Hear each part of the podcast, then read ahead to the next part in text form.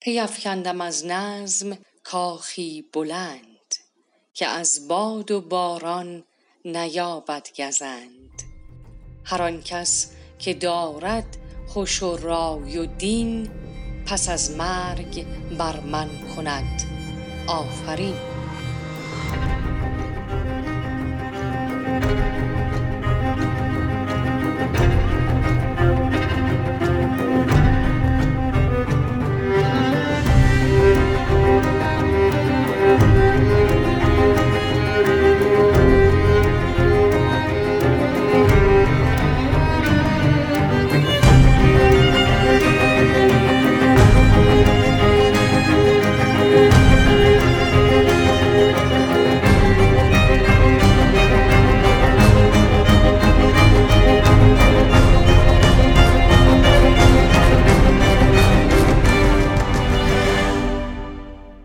درود به شنوندگان رادیو شاهنامه در بخشی دیگر از رادیو شاهنامه همراه شما هستیم.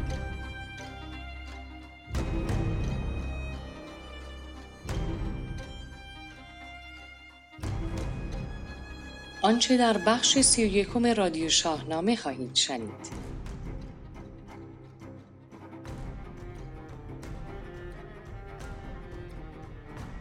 معرفی زنان شاهنامه تحمینه پژوهش و گردآوری سمیه ارشادی. شاهنامه خانی گفتار در ستایش سلطان محمود.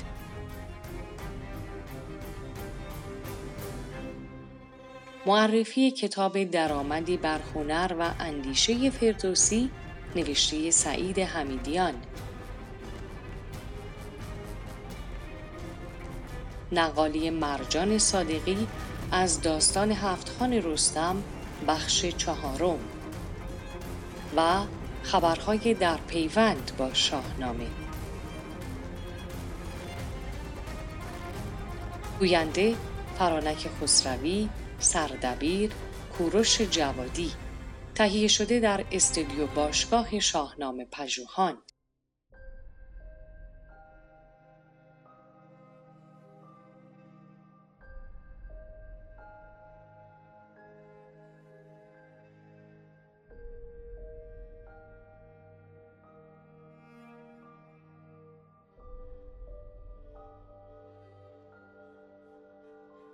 رادیو شاهنامه آوای رسای دوستداران شاهنامه و زبان پارسی.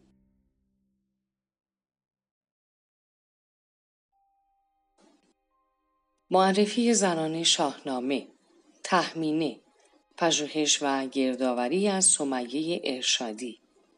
تحمینه تنها دخت شاه سمنگان همسر رستم و مادر سهراب زنی زیبا پاکدامن با ادب فروتن وفادار مستقل هوشیار و خردمند پردانش پرشور و پرهیجان جسور حسابگر سریح و مصمم در هدف و متعهد به تصمیم است که با حضور مقطعی و خاصش اندوهبارترین داستان شاهنامه را رقم می‌زند. توصیفی متفاوت از تحمینه.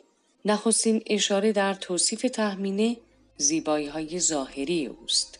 ماهرویی که به مانند دیگر زنان شاهنامه تمام عناصر زیبایی را در خود گرد آورده.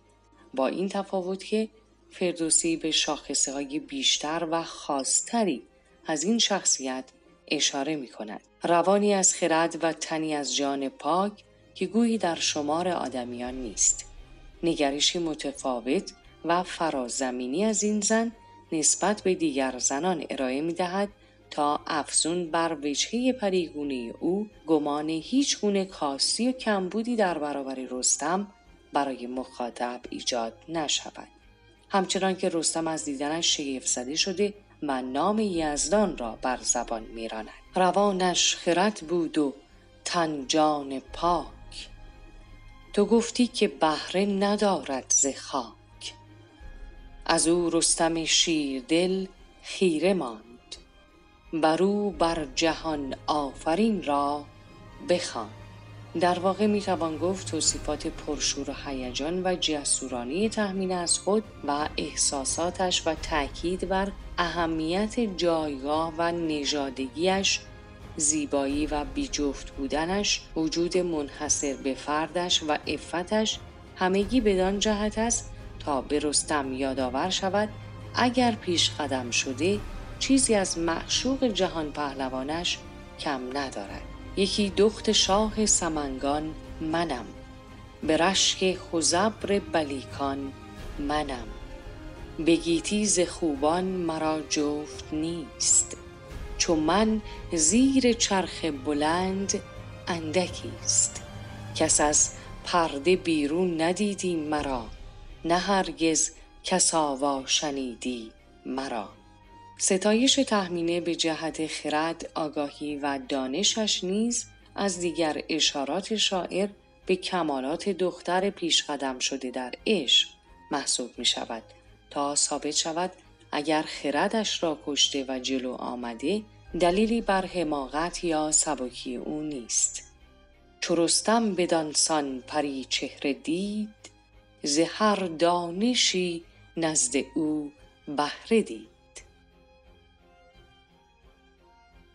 جرقه اصلی داستان از عشق شنیداری دختر و ورود غافلگیرانه او همراه با ندیمه به خوابگاه میهمان پدر آغاز می شود.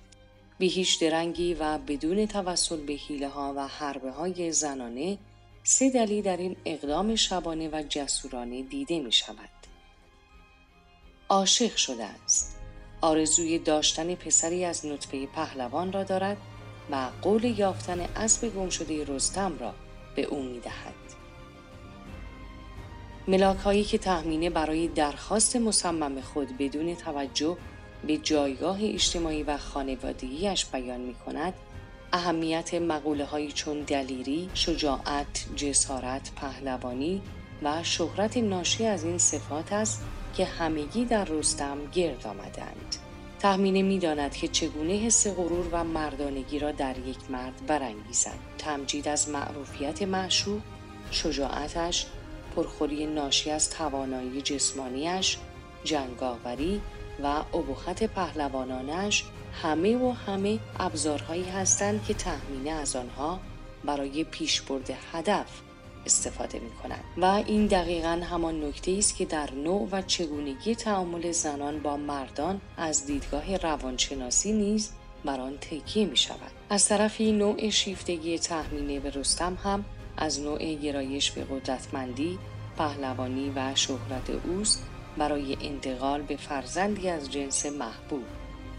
آرزوی داشتن فرزندی از پهلوانان و قهرمانان در نیایش های دوشیزگان در کرده دهم از رامگشت اوستا نیز دیده می شود. از این روی خواسته تحمینه در برقراری رابطه جنسی با رستم به دست آوردن پسری تنومند چون خود اوست. در این رابطه یک تصور بر این است که تمنای جنسیش از رستم تنها برای دستیابی به حس مادرانه با ویژگی های خاص پهلوانان است.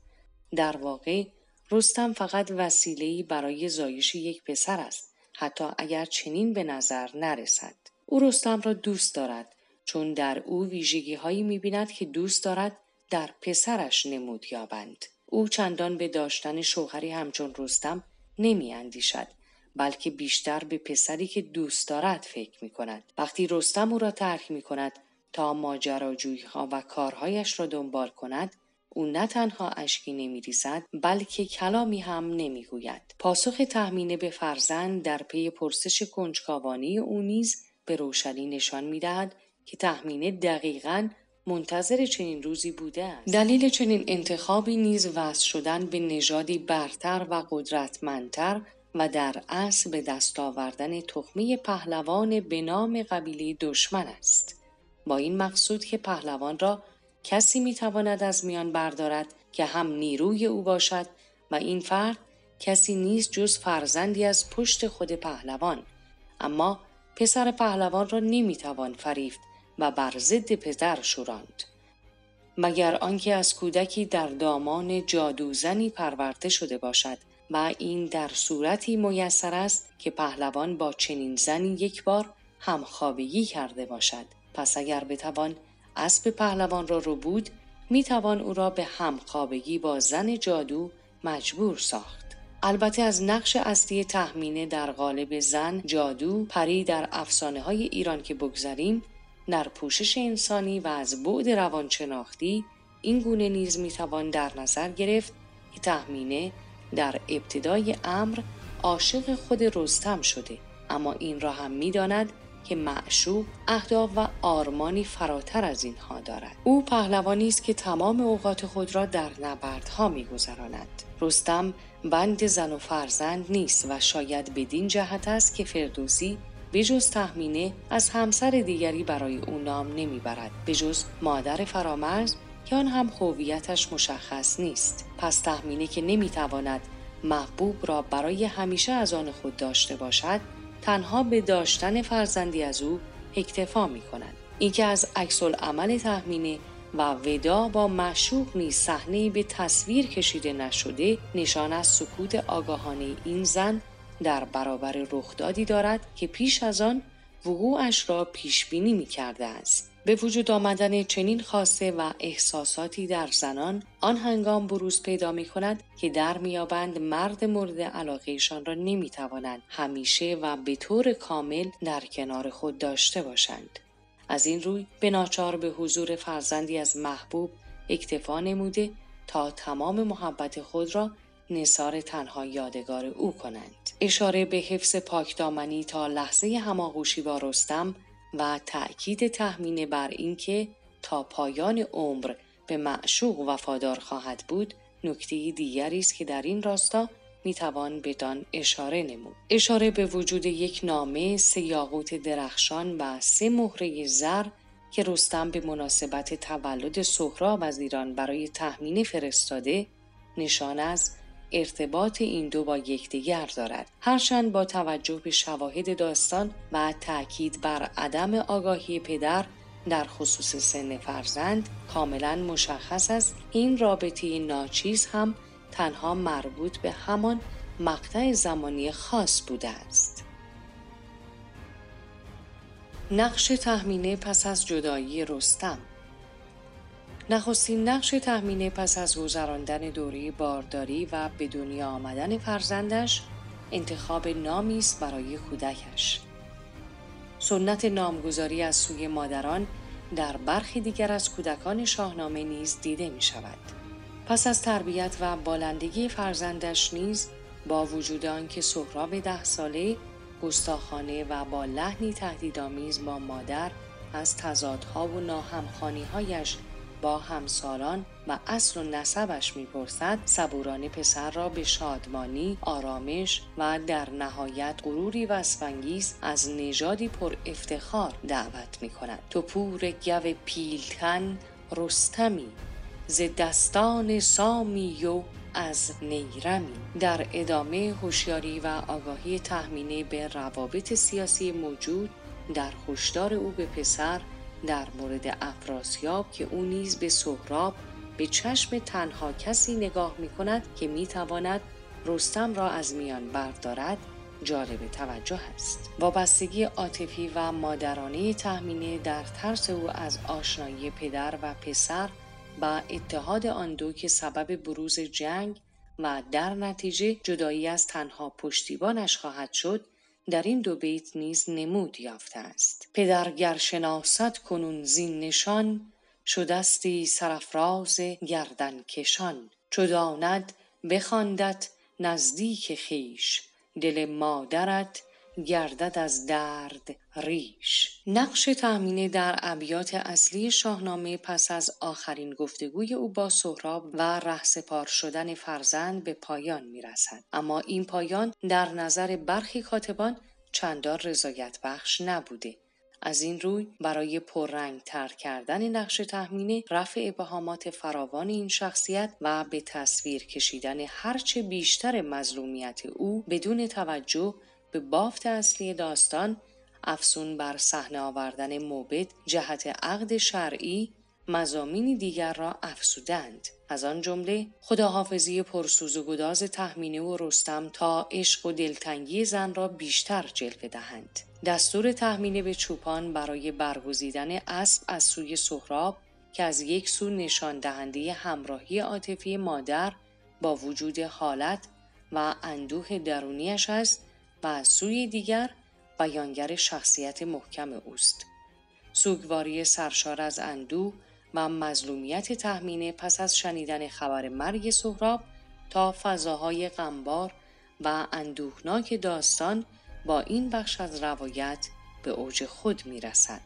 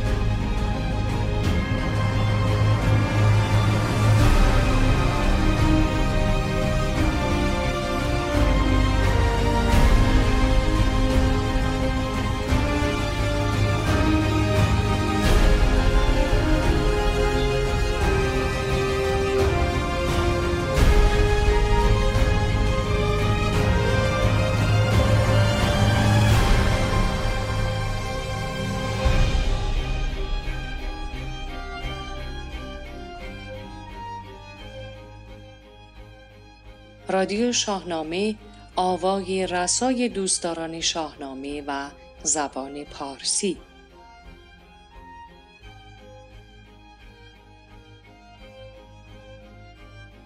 میر جلال الدین کزازی می‌گوید اکنون سر دوراهی یا باید ایرانی بمانیم و یا به دنبال وابسته از فرهنگ رسانه‌ای جهانی برویم. با شناختی که از جامعه ایران دارم می‌گویم که ایرانیان راه اول را انتخاب می کنند.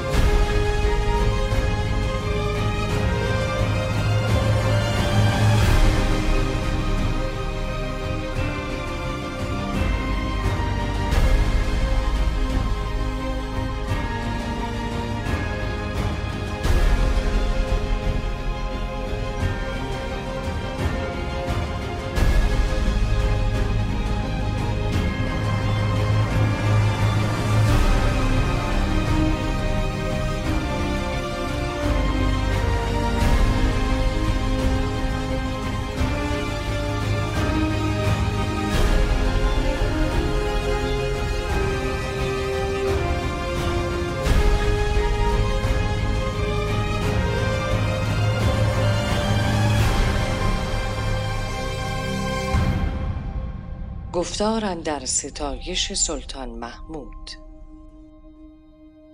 بدین نام من دست بردم فراز به نام شهنشاه گردن فراز.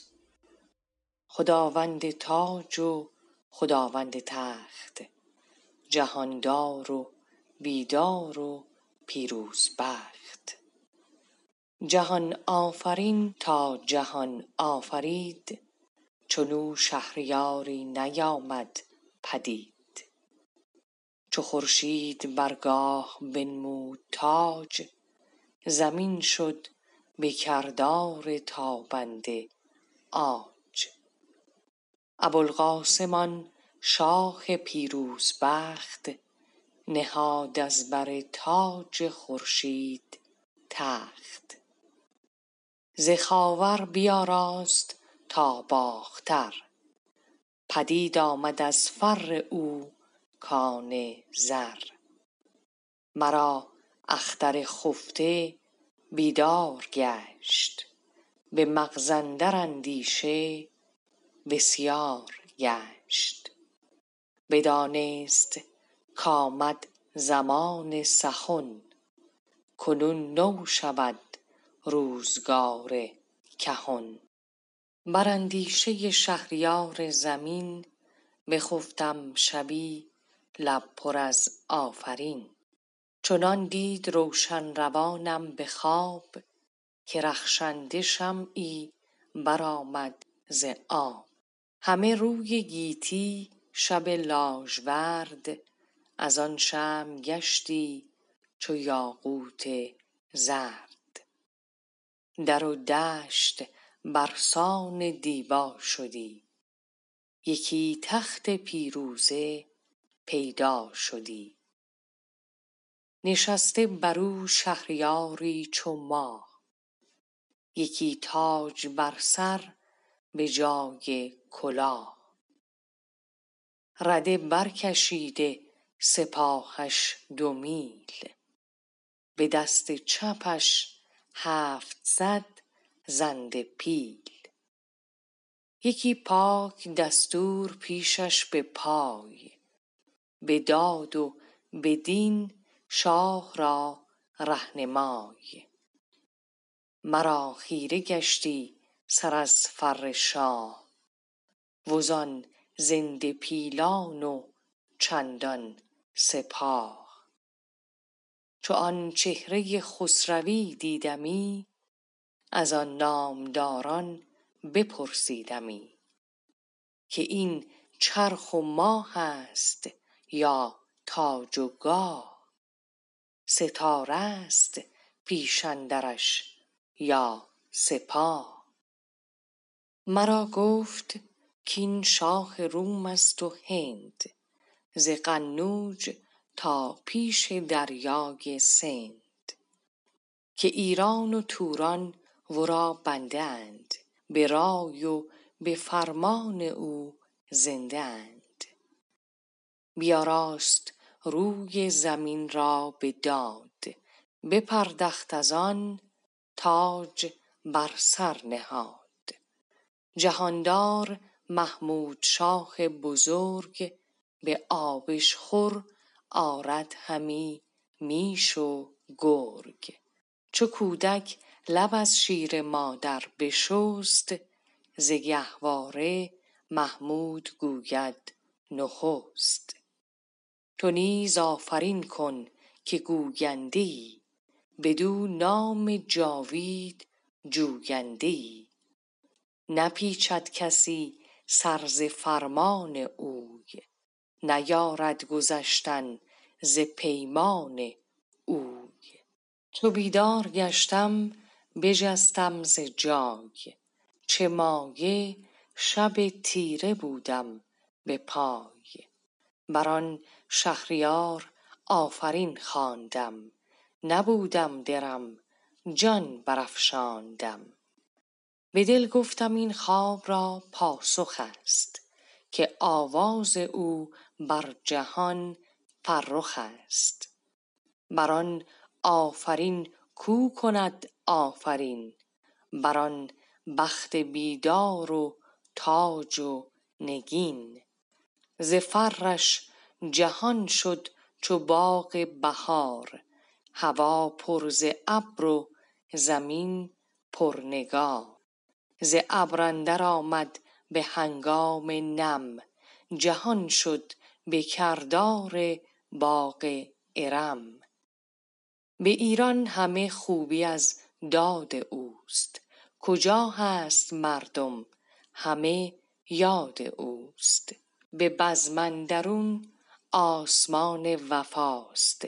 به رزمندرون تیز چنگ اژدهاست به تن زنده پیل و به جان جبرییل به دست ابر بهمن به دل رود نیل سر بخت بدخواه با خشم اوی چو دینار شد خار بر چشم اوی. نه گیرد از تاج و گنج نه دل تیره دارد ز رزم و ز رنج.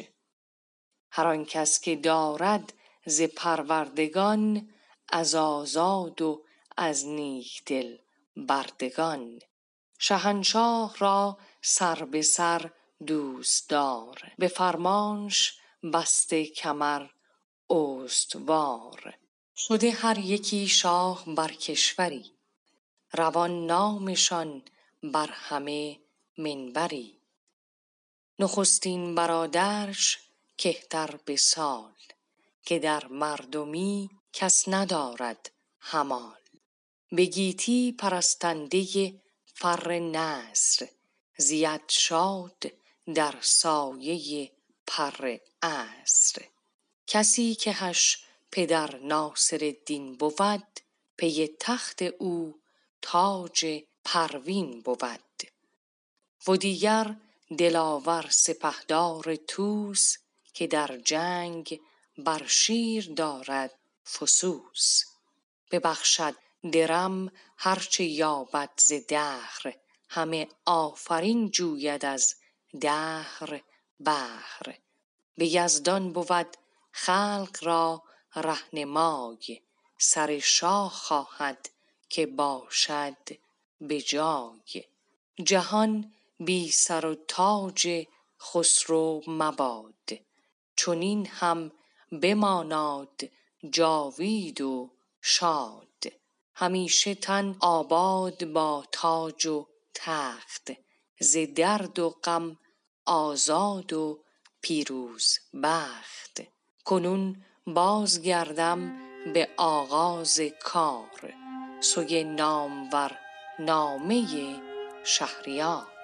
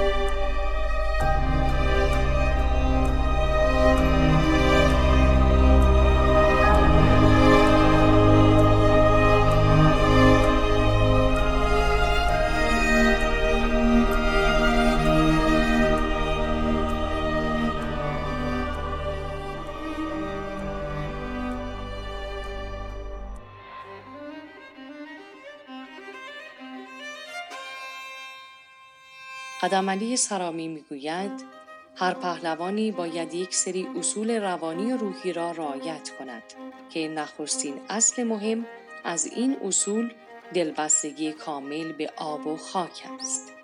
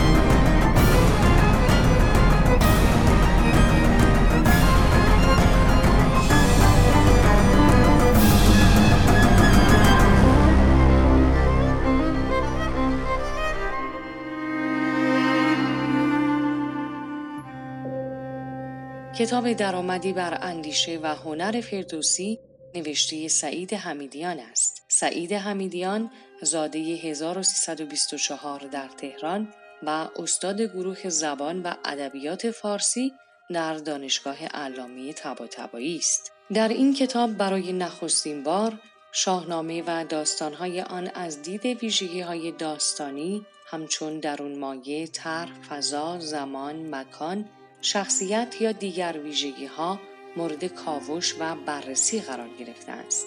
همچنین ویژگی های تمامی اشخاص شاهنامه از مهمترین آنها تا دیگر چهره ها که از اهمیت کمتری برخوردارند با دقت و به تمامی بیان گردیده است. در این کتاب سعید حمیدیان همچنین نکات فراوان در باب هنرهای زبانی و بیانی فردوسی را بیان کرده است. در بخش نخست کتاب بر این اساس که چگونه می‌توان درون ماگی شاهنامه را از شخصیت فردوسی جدا کرد و همچنین به میزان و چگونگی سهم اندیشه فردوسی در اثر او وارد شد خواننده با نگاه سعید حمیدیان آشنا می شود و گام در راه شناخت فردوسی و اثر او شاهنامه می گذارد. در بخش پسین ساختار داستانهای شاهنامه و الگوهای داستانی و سخنهای باستانی شاهنامه بررسی و در بیان آنها کوشش شده که دیدی از دیگرگونه های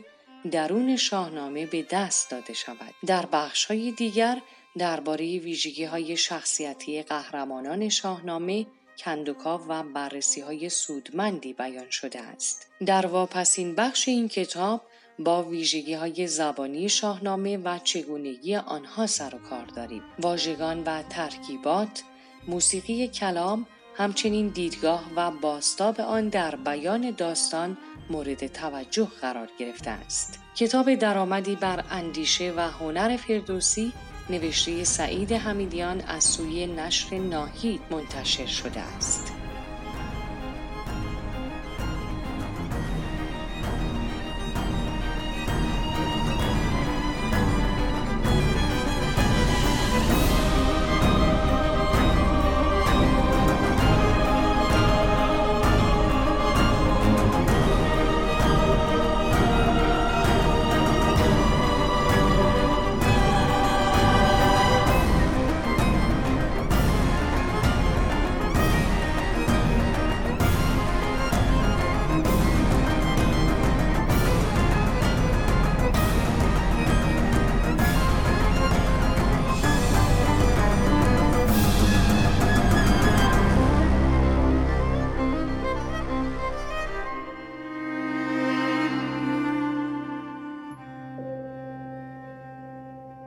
نقالی مرجان صادقی از بخش چهارم داستان هفتخانه رستم را خواهید شنید.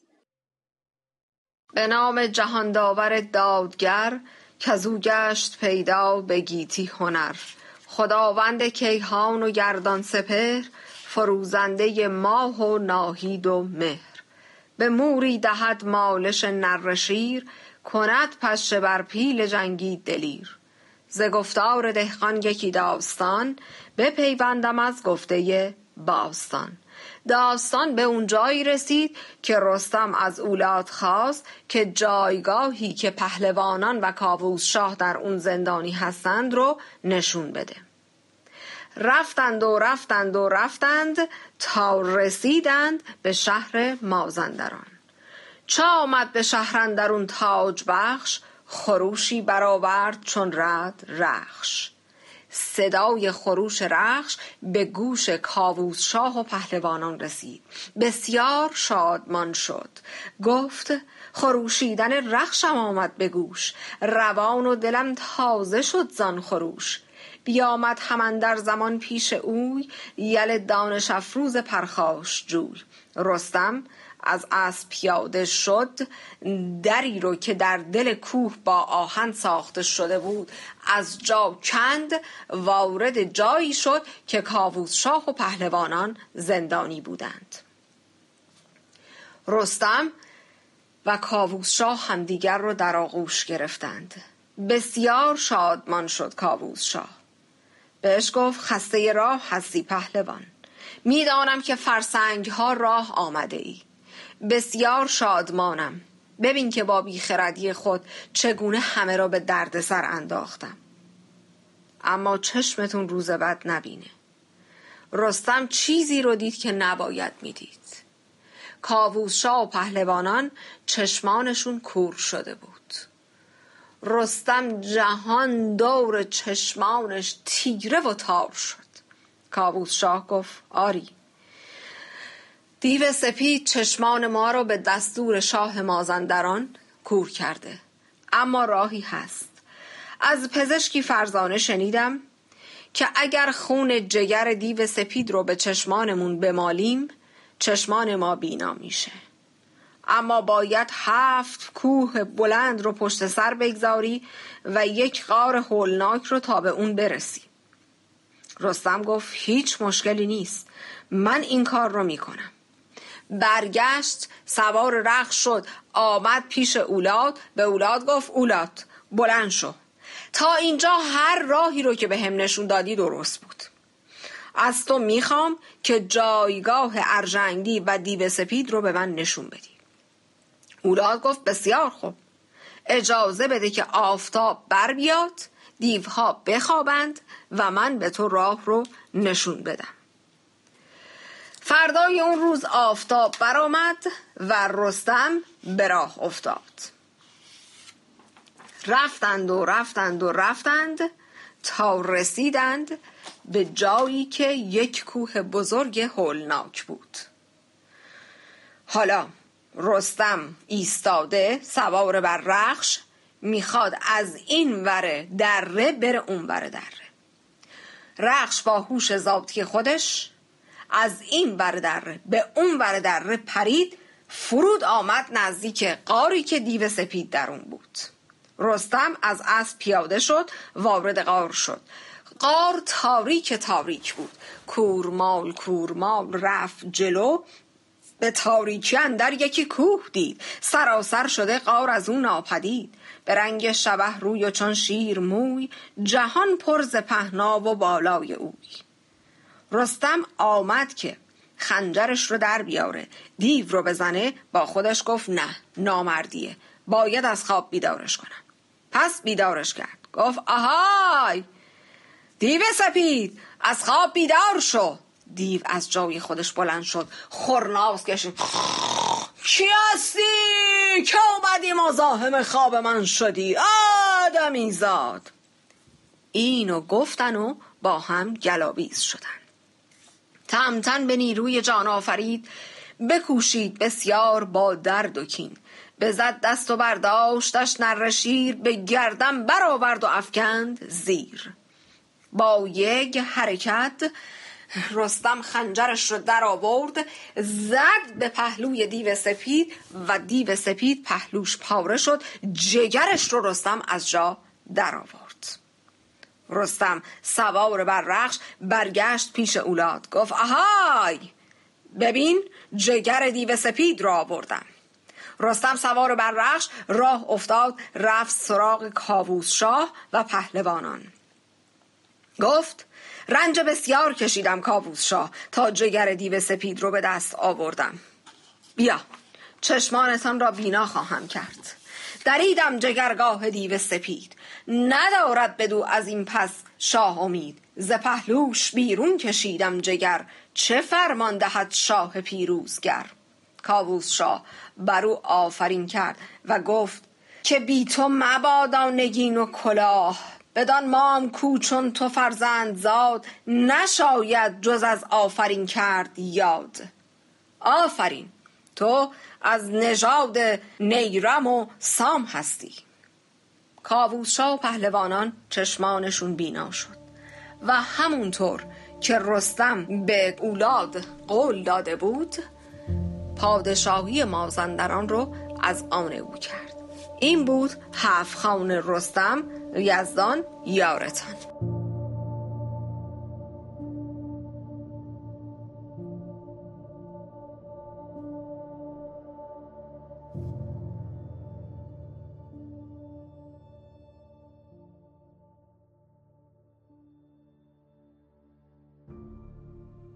جلال خالقی مطلق می‌گوید فردوسی فقط یک شاعر ملی نیست یک مورخ ملی هم هست او به دقیقی شاعر پیش از خود حق شناسی داشته و کدام شاعر است که بپذیرد هزار بیت از یک شاعر دیگر را در یک اثر پنج هزار بیتیش بیاورد.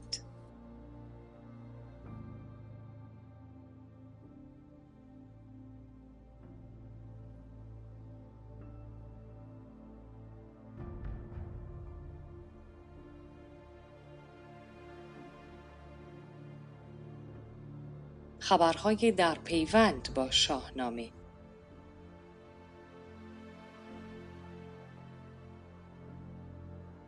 نمایش داستانهای سرزمین مردمان خردمند به کارگردانی سعید چنگیزیان از چهارشنبه پانزدهم مرداد ماه در مکان باز فرهنگ سرای نیاوران اجرا شد.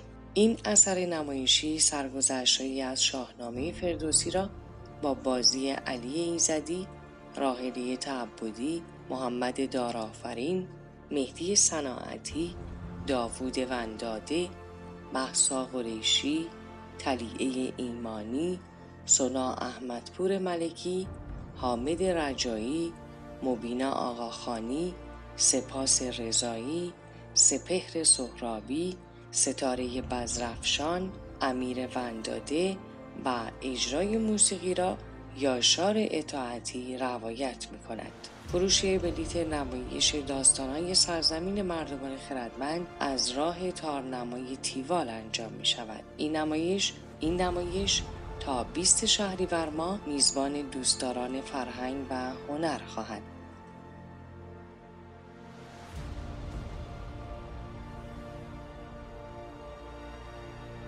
افسانه های پهلوانی ایران منتشر شد. این اثر که در چهار جلد منتشر شده است تلاش دارد تا از سویه های گوناگون به افسانه های پهلوانی بپردازد. در معرفی این کتاب آمده است این مجموعه بازشناسی معرفی و تجزیه و تحلیل 60 افسانه پهلوانی منظوم و منصور تا پایان دوره قاجار بر اساس حروف الفبای نام آنهاست. هدف آن معرفی افسانه‌های پهلوانی پس از شاهنامه و ادامه این سنت پس از فردوسی و اغلب در میان مردم است. کتاب به بررسی سیر تحول این نوع ادبی در بستر تاریخی و اجتماعی نشان دادن جایگاه و ابعاد هنری افسانه‌های پهلوانی فارسی و پیشنهاد استفاده از این ظرفیت‌های ناشناخته و ارزشمند در هنرهای سینما، تئاتر و پویانمایی می‌پردازد.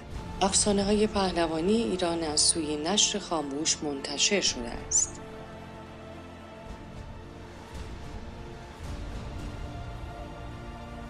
دومین جشنواره شعر شاهنامه با هدف پاسداشت شاهنامه و زبان فارسی گسترش چکامه های در پیوند با شاهنامه روی کرده ویژه به چکامه پارسی گردآوری سروده های در پیوند با شاهنامه و سپاس ویژه از سرایندگانی که سالها در سروده هایشان به فردوسی و شاهنامه پرداختند برگزار می شود. بنیانگذار و دبیر این جشنواره کروش جوادی است و این جشنواره هر دو سال یک بار برگزار می شود. همچنین در دومین جشنواره شعر شاهنامه از سه چکام سرای آثاری در پیوند با شاهنامه و زبان پارسی دارند تقدیر خواهد شد. موضوعات دومین جشنواره شعر شاهنامه عبارتند از ایران در آینه شاهنامه شاهنامه و داستانهای آن. شخصیت شاهنامه رستم، کیخسرو، سیاوش، سهراب، کابه، فریدون. زنان شاهنامه نقالی. زبان پارسی زمان ارسال آثار تا 31 شهریور ماه 1399 خواهد بود. نمایشگاه شاهنامه روایت ماندگار برپا شد. نمایشگاه شاهنامه روایت ماندگار به گردآوری اکرم محمدی توانا با نمایش آثاری از مرتزا ممیز، سمیرا علی خانزاده، یاسمین سینایی، نسیم داوری، محسا خیرخواه، همایون سیریزی، پریسا تقیپور، حامد جابرها و پرهام پیوندی در تهران برپا شد. آغاز به کار این نمایشگاه 24 امرداد و آین پایانی آن دهم شهریور ماه خواهد بود. دوستداران برای مشاهده آثار در پیوند با شاهنامه که در این نمایشگاه گردآوری شدهاند می توانند به نشانی خیابان نوفل و شاتو کوچه لولاگر پلاک پنج بروند. بازدید این نمایشگاه روزهای دوشنبه و پنجشنبه ممکن خواهد بود.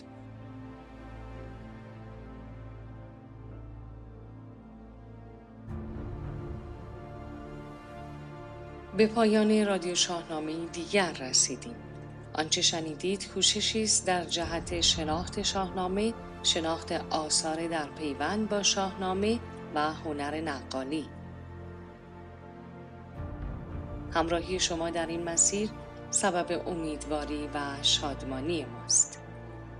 امید که در زندگی همچون دماوند باشید و همچون خورشید درخشنده و گرما بخش تا رادیو شاهنامه دیگر شادزی مهرفسون بدرود.